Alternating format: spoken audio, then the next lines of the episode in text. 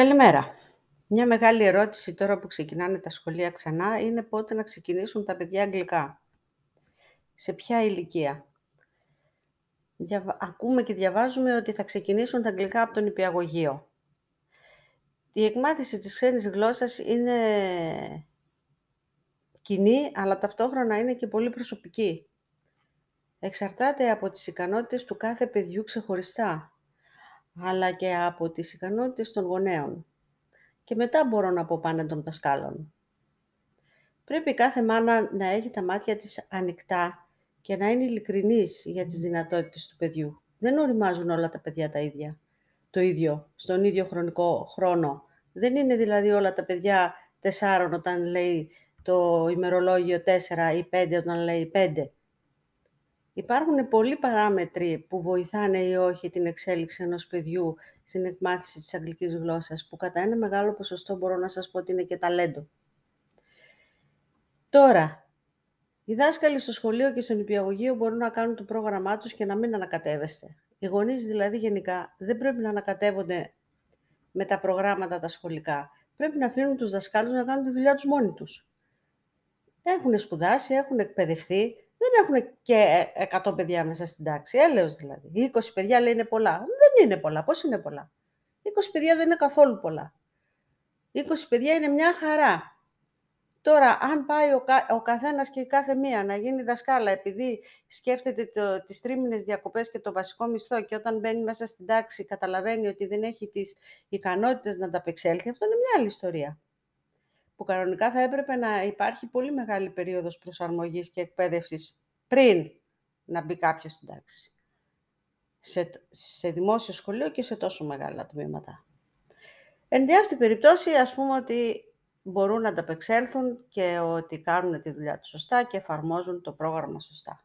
Το να μάθεις μια ξένη γλώσσα, εάν δεν έχεις καθημερινή επαφή και στο σπίτι δηλαδή να, να έχεις επαφή και να τη μιλάς τη γλώσσα, να τη μιλάς, είναι πάρα πολύ δύσκολο να έχεις ένα όφελος από το αν θα κάνει το παιδί στα αγγλικά ε, αγγλικά στον νηπιαγωγείο. Εκτός και αν είναι αγγλόφωνο νηπιαγωγείο, οπότε πάμε αλλού. Και έχει μια νταντά στο σπίτι και του μιλάει αγγλικά, είναι η μαμά ξενόγλωση.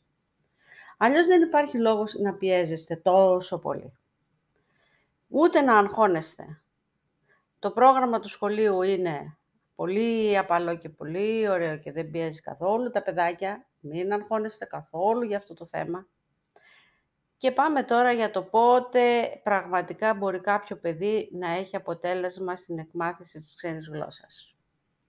Εάν θέλει, γιατί συνένεση όπως σε όλα τα πράγματα, και εδώ παίζει πάρα πολύ μεγάλο ρόλο, εάν θέλει το παιδί και να μπορεί να συνεργαστεί με τη μαμά, τότε η Δευτέρα Δημοτικού είναι μια πάρα πάρα πολύ καλή τάξη να ξεκινήσει κάποιο παιδάκι τα αγγλικά.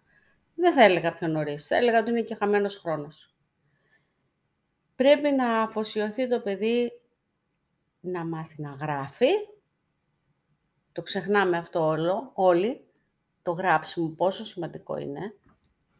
Που φτάνουν παιδιά ηλικίου και δεν ξέρουν ότι το σπίτι γράφεται με γιώτα, ας πούμε. Πρέπει το παιδάκι να αφοσιωθεί και να μάθει να ξεκινάει, να ξεκινήσει τα ελληνικά τους σωστά και όμορφα χωρίς προστριβές, χωρίς φασαρίες, χωρίς πίεση, χωρίς άγχος, να αγαπήσει τη γλώσσα, να αγαπήσει την ελληνική γλώσσα και μετά να αγαπήσει και την ξένη γλώσσα. Και αφού έχει κάποια εμπειρία, έστω και τα, τη μισή αλφαβήτα που λέει ο λόγος, και αυτό κέρδος είναι. Μην πιέζεστε παραπάνω για τόσο μικρά τμήματα. Μας πιάνει εμάς το άγχος να κάνουμε νηπιακά, να κάνουμε τόνα, να κάνουμε τάλο για να έχουμε μετά πελάτες, να μην μας το πάρει ο διπλανός, ο ένας το κάνει τσάμπα, ο άλλος το κάνει δώρο, ο άλλος... Εντάξει, να μην σας αφορούν αυτά, να σκέφτεστε το παιδί σας. Το παιδί σας είναι το νούμερο ένα. Και αυτό, κοιτώντας το στα μάτια και μιλώντας μαζί του, θα καταλάβετε πραγματικά μέχρι πού μπορείτε να φτάσετε και από πού πρέπει να ξεκινήσετε. Εμένα η 30χρονη μου πήρα λέει ότι η Δευτέρα Δημοτικού, όπως σας είπα, είναι μια πολύ καλή τάξη. Για ένα παιδί που δεν έχει μαθησιακές δυσκολίες, που δεν έχει άλλα προβλήματα κατανόησης γενικότερα και που συνεργάζεται με τη μαμά και τη δασκάλα. Η συνεργασία της μητέρας με τη δασκάλα είναι πάρα πολύ σημαντική. Πρέπει να ε, αισθάνεται η δασκάλα το ελεύθερο να σας μιλήσει ειλικρινά για το παιδί σας. Χωρίς να φοβάται ότι θα το πάρετε από το χεράκι, θα το πάτε στο επόμενο φροντιστήριο όμως. Ή στην επόμενη δασκάλα. Κρίνοντας την ακατάλληλη. Έτσι. Γιατί αυτό συμβαίνει. Πας να μιλήσεις και χάνεις τον πελάτη, χάνεις το μεροκάματό σου, χάνεις τη ζωή σου. Επομένως, ψάχνεις να βρεις τρόπους να το πεις όσο πιο επιστημονικά γίνεται, όσο πιο μαλακά γίνεται, όσο πιο καλλιτεχνικά γίνεται. Στο τέλος ο γονιός δεν καταλαβαίνει το πρόβλημα και δεν υπάρχει συνεννόηση και δεν υπάρχει και λύση για να βοηθηθεί το παιδάκι, γιατί το θέμα μας είναι το παιδί, επαναλαμβάνω. Ούτε ο εγωισμός της μάνας, ούτε το να δειχτούμε στη γειτόνισσα, στη φίλη, στη δεν ξέρω κι εγώ πού, ούτε η καημένη δασκάλα να μην χάσει το μεροκάματό της. Υπάρχουν ορισμένα προβλήματα που πρέπει οι γονείς να ανοίξουν τα μάτια τους και να τα δούνε. Πώς θα γίνει τώρα; Προσέξτε τη συμπεριφορά του παιδιού. Δεν μπορεί να πηγαίνει να στέλνει το παιδί στο σχολείο και να φέρεται με έναν τρόπο απαράδεκτο, ακοινώνητο, αγενή, θρασί. Αυτά είναι πράγματα που πρέπει να τα μάθουν τα παιδιά στο σπίτι. Λέει, δεν είναι δική μου δουλειά. Φυσικά και δική σου είναι.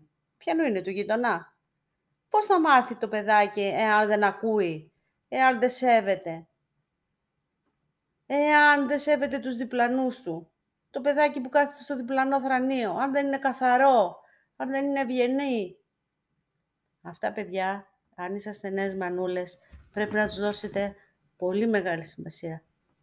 Είναι το υπόβαθρο για να στηριχθεί πάνω εκεί η εκπαίδευση.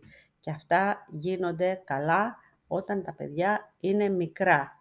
Είναι σαν να πάει να κάνεις μία πίτσα και πλακώνεις τα υλικά χωρίς να έχεις από κάτω το ζυμάρι. Μπορείς να τη βάλεις την πίτσα να γίνει; Όχι βέβαια. Το ζυμάρι λοιπόν το πλάθετε εσείς.